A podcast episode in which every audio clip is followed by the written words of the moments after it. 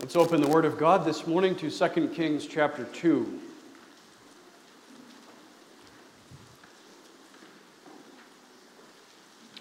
Second Kings chapter 2, we'll read the first 15 verses, and we'll skip down to verses 23, 24, and 25. Verses 23 and 24 are the text for this morning. 2 Kings chapter 2. And it came to pass when the Lord would take up Elijah into heaven by, by a whirlwind, that Elijah went with Elisha from Gilgal. And Elijah said unto Elisha, Tarry here, I pray thee, for the Lord hath sent me to Bethel. And Elisha said unto him, As the Lord liveth, and as thy soul liveth, I will not leave thee. So they went down to Bethel.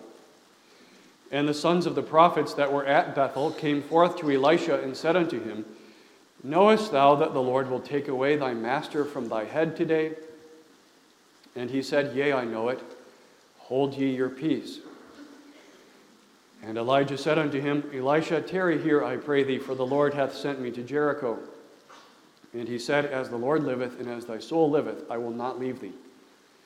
So they came to Jericho. And the sons of the prophets that were at Jericho came to Elisha and said unto him, Knowest thou that the Lord will take away thy master from thy head today? And he answered, Yea, I know it. Hold ye your peace. And Elijah said unto him, Tarry, I pray thee here, for the Lord hath sent me to Jordan.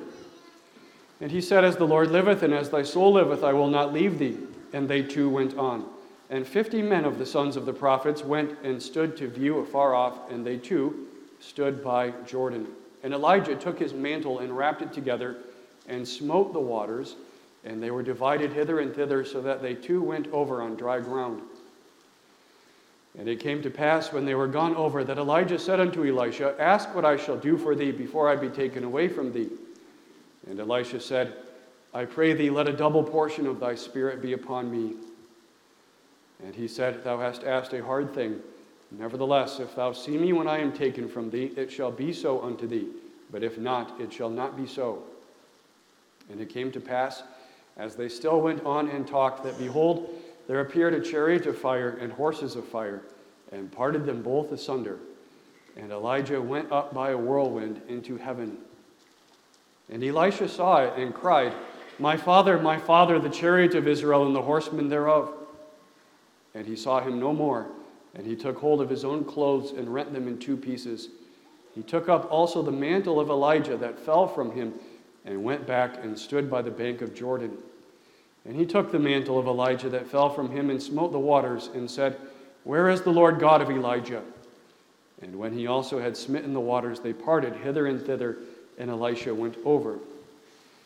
And when the sons of the prophets which were to view at Jericho saw him, they said, The spirit of Elijah doth rest on Elisha.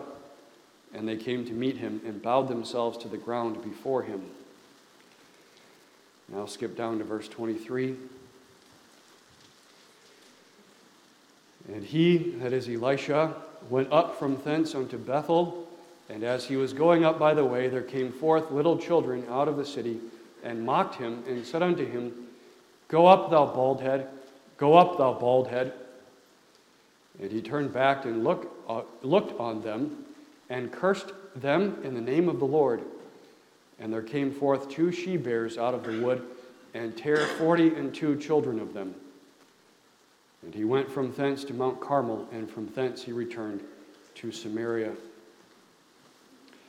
To that point, we read the holy and inspired word of God. Our text this morning is verses 23 and 24. And he went up from thence unto Bethel, and as he was going up by the way, there came forth little children out of the city and mocked him, and said unto him, Go up, thou bald head, go up, thou bald head. And he turned back and looked on them and cursed them in the name of the Lord. And there came forth two she bears out of the wood and tare forty and two children of them. Beloved of God, most, if not all, baptism sermons can be filed under three categories. The first category would be baptism sermons that explain the meaning of baptism, especially as connected to the truth of God's covenant and the promises of his covenant. The second category would be baptism sermons that call for the positive life of the parents in raising their children in the fear of the Lord, and even the positive life of the children called to honor the instruction that they are given. And then the third category is baptism sermons that give a warning for failing to carry out our calling before the face of God as parents, children, and covenant community. I tried to keep a healthy balance of all three kinds of baptism sermons in my own preaching. And our text for this morning, as you can tell from the reading of it, would count for the third category, a more negative category to be sure in some ways, but important for the church to hear sermons from this category too, as well as the first two categories. In fact, it's really the calling that the canons of Dort place upon us as preachers. Head 5, Article 14, we read this And as it hath pleased God by the preaching of the gospel to begin this work of grace in us, so he preserves, continues, and perfects it by the hearing and reading of his word, by meditation thereon, and by the exhortations, threatenings, and promises thereof. That's really all three of those categories, isn't it? Promises thereof would be the promises of baptism and of God's covenant. The exhortations would be the positive calling, and the threatenings would be the warnings for failure to heed our calling in God's covenant.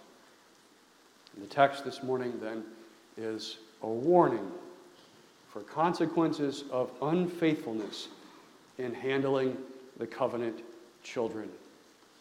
It's not, of course, as though God's covenant and his own keeping of his covenant is grounded upon our faithfulness, our parenting or faithfulness as the church.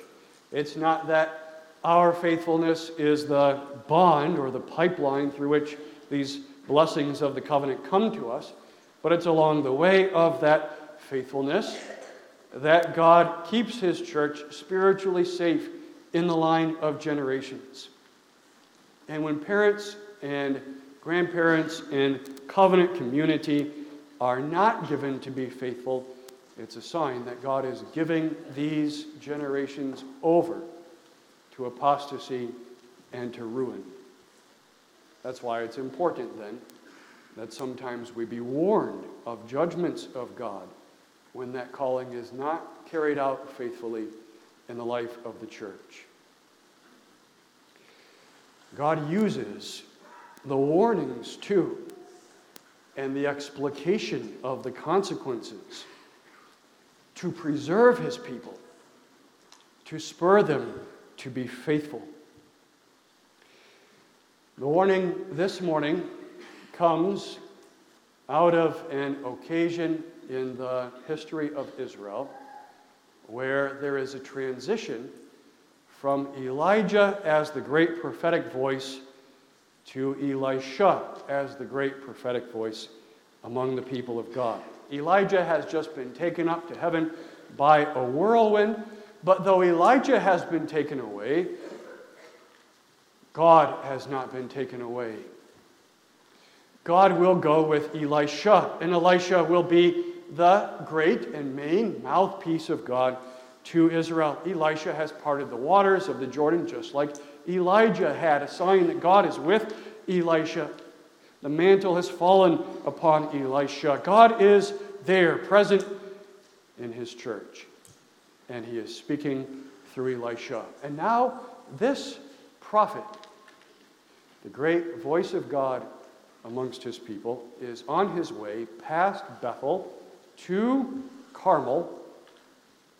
And a fairly sizable group of youth come out to mock him a display of the effect of apostasy in Israel's generations. Let's look at that this morning under the theme the mocking children of Bethel. The mocking children of Bethel. Notice first the mockery itself, second, the reason for it, and third, the result of it. The mocking children of Bethel, the mockery, the reason, and the result. It's important that we understand that this text cannot and may not be explained away as the work of a prophet who's kind of a grump, who must have got out of bed on the wrong side that morning, and who can't take a little joke or a little ribbing. And so, out of his grumpy nature, he vindictively unleashes some bears upon some innocent children who's just having a little bit of harmless fun. Not at all. These were youth who knew what, way, what they were doing, and at least 42 of them were hardened to the point of no return in their hatred of God and hatred of His prophetic word. You can see that, first of all, when you know that though the translation here has the words little children, they're not as little as you might think. These are not seven year olds to whom the text is referring. They are teenagers, somewhere between 13 and 16 years old. This word, Hebrew word for children, is used throughout the Old Testament to refer to a broad range of ages, anywhere from 2 to 30 years old. And with the addition of that word youth, or you could translate it uh, younger, littler, children indicates something on the line of teenage years. So that you could translate it, there came forth youth out of the city to mock Elisha.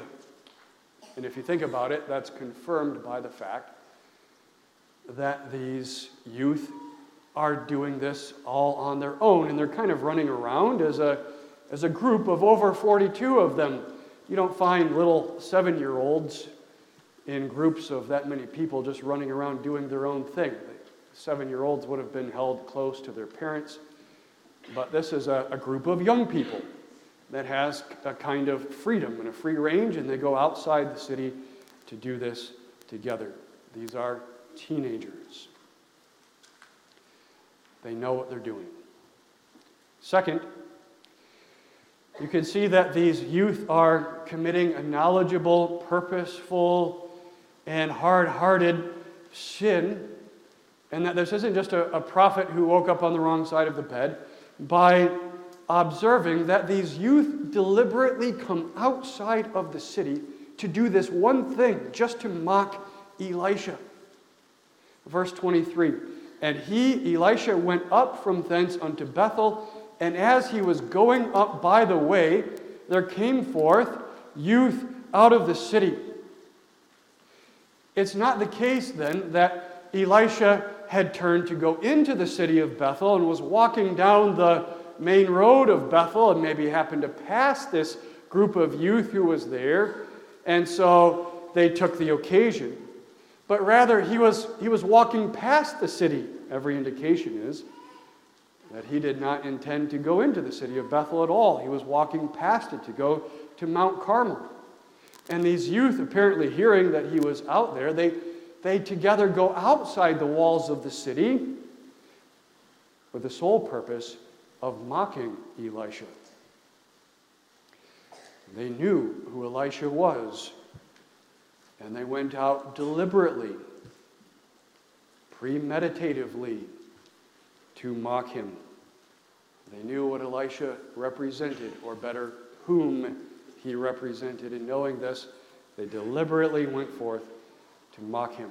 And then, third, that these are youth who know what they're doing and are hardened in their sin can be seen from the content of their mockery. Go up, thou bald head. Go up, thou bald head. What is this baldness that they are referring to? There's really two options. Either this was a natural baldness that Elisha had, or something else. It's possible that Elisha was naturally bald. There are some who go bald younger. Elisha was a younger man. He wasn't that old at this point when Elijah anointed Elisha to be his successor.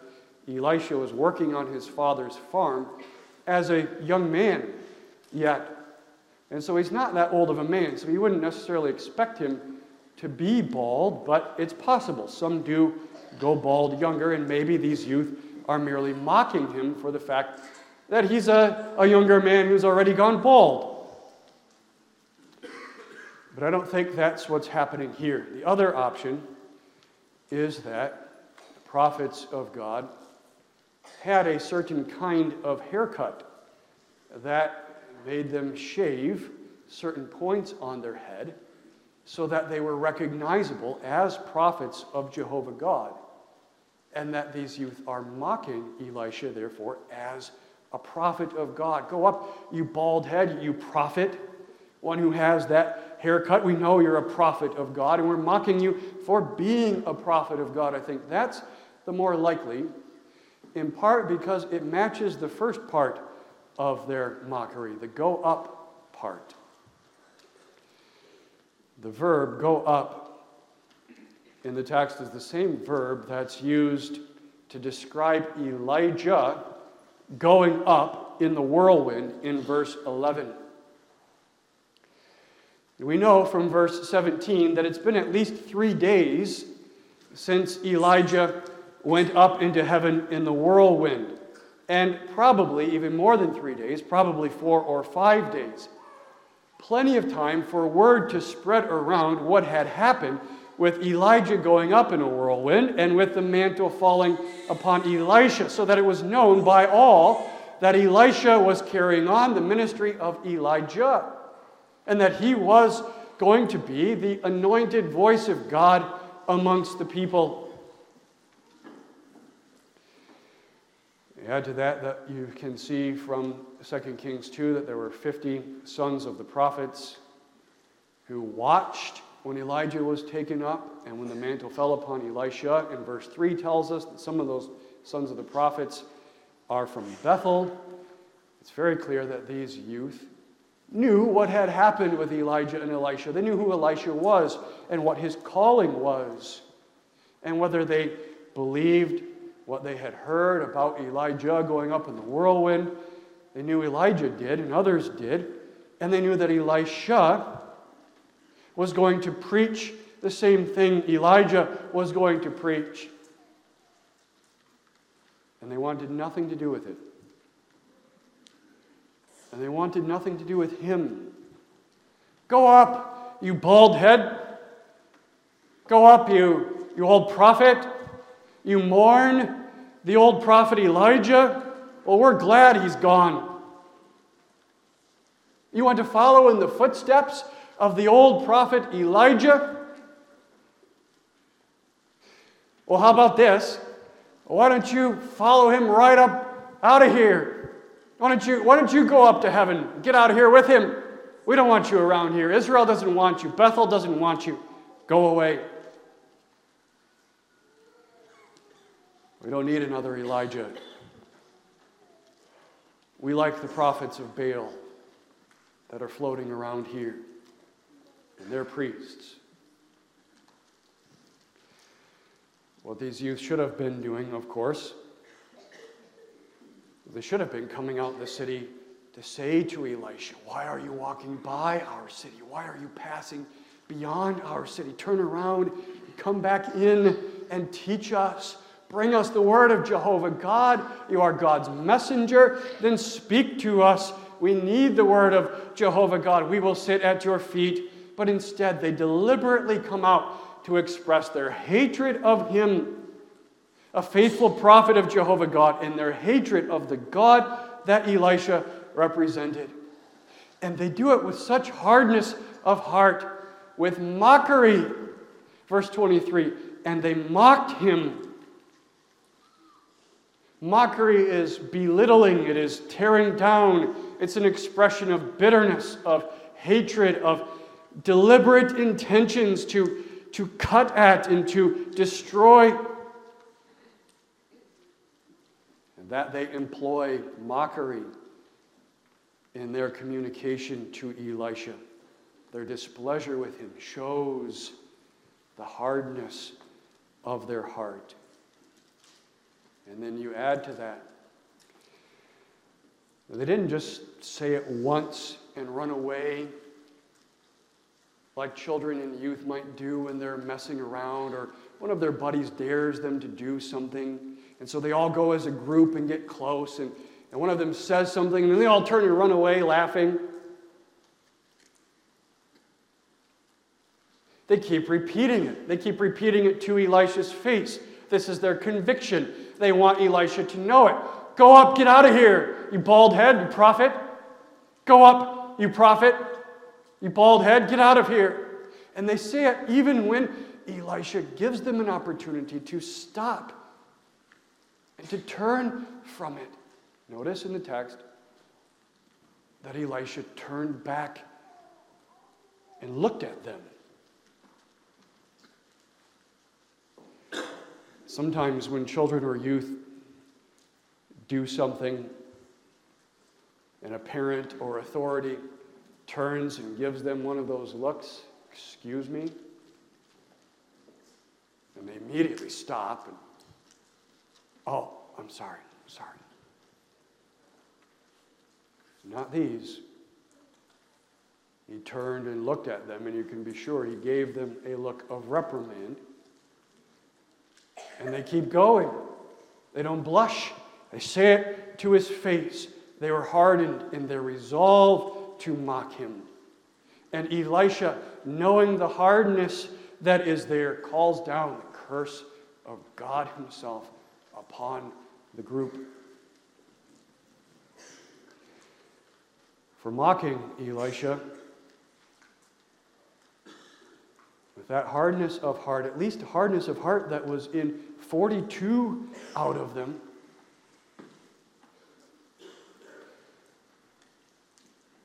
God took offense. They were mocking God, whom Elisha represents. That was the seriousness of the sin. This wasn't just about Elisha as a person. It's not as though he had done something that was offensive. This is about all that Elisha represented in his office and who God was that Elisha was representing. That's obvious. It's obvious from 2 Kings 2 because Elisha hasn't done anything yet in his office. He's just been put into office. He hasn't preached a single sermon yet. All he's done to this point was slap the Jordan River and cross over it and heal the waters of Jericho. And yet they hate him so and they mock him so. It's God that they hated, the God of Elijah. They heard Elijah preach, they knew the message that Elijah brought the God of their fathers that they hated, the God of the covenant. They didn't want him, they didn't want his ways, they didn't want his speaking about their sins, their idolatries, their worship of Baal. We don't want to hear the commands of God. We don't want to hear of the, of the love of God, even a love that's combined with holiness. And they express it. Young people, have you ever been guilty of this? taking lightly the holy things of God, maybe even mocking them outright with your words. Why do we have to go to catechism, all this, all this stuff, and learn and memorize all of this? It's just a bunch of old teachings. Why? Or in your heart? Or maybe not even overtly mocking it, but just not taking it seriously, which is a kind of mockery of it, isn't it? Belittling it in your own mind or heart or with your words. This, what's the point of all of this? This isn't fun. This isn't exciting. Who wants to, to to deal with all of this old religion. Give us something more exciting.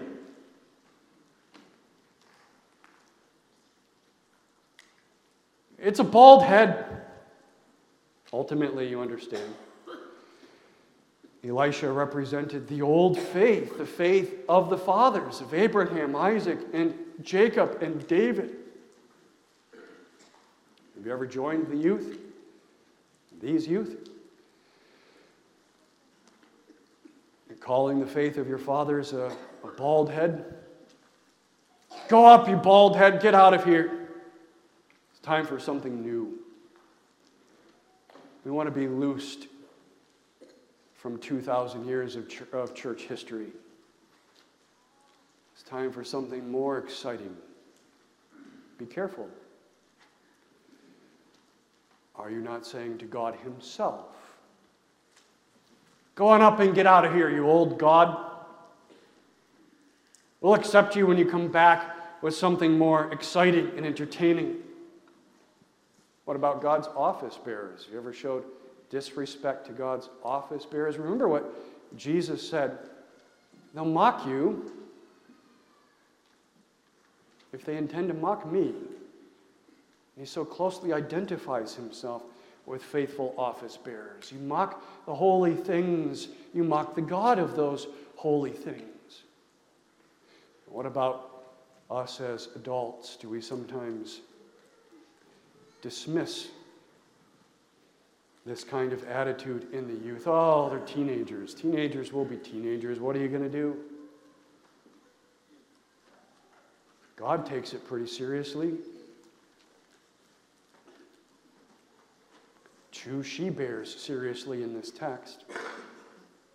And though all of these youth were not hardened to the point of no return, as we will see in a moment, it was a serious sin in all of them.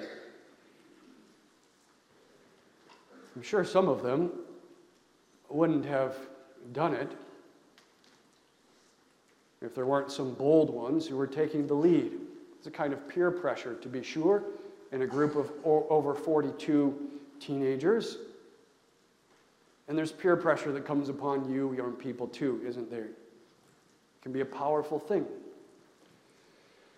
If you haven't experienced it yet, you certainly will. In a kind of, of mockery of the things of God, where it makes you uncomfortable. And do I join in with this or do I not? You go to what church? You, you take the Bible that seriously? Really? That seriously? You devote the whole day of Sunday to the things of God? What kind of religious freak are you? You, you don't even have an electric guitar in your church. You're a virgin?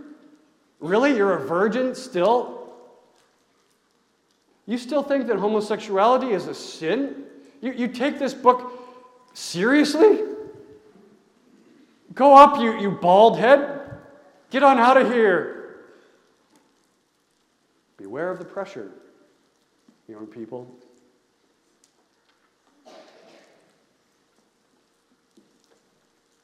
And yet, beloved, there's more to this story than what is going on on the surface.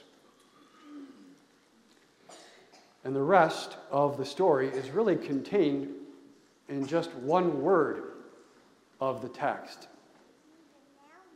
the word Bethel. And he went up from thence unto Bethel. And when you know that these youth are coming out of this town of Bethel, that opens up a whole backstory of explanation and opens up a lot of instruction for us too. Bethel, of course, means house of God. It got its name from Jacob. It was the place where Jacob stopped for the night when he was fleeing from Esau on his way to Padanaram, and he had that dream of the ladder and the angels going up and down, and he woke up and said, This is the house of God. And he named the place the house of God, Beth El, house of God. But those days were long ago. Bethel, that once was the house of God, has now become the house of evil. There has been apostasy in Bethel, a falling away over the years. And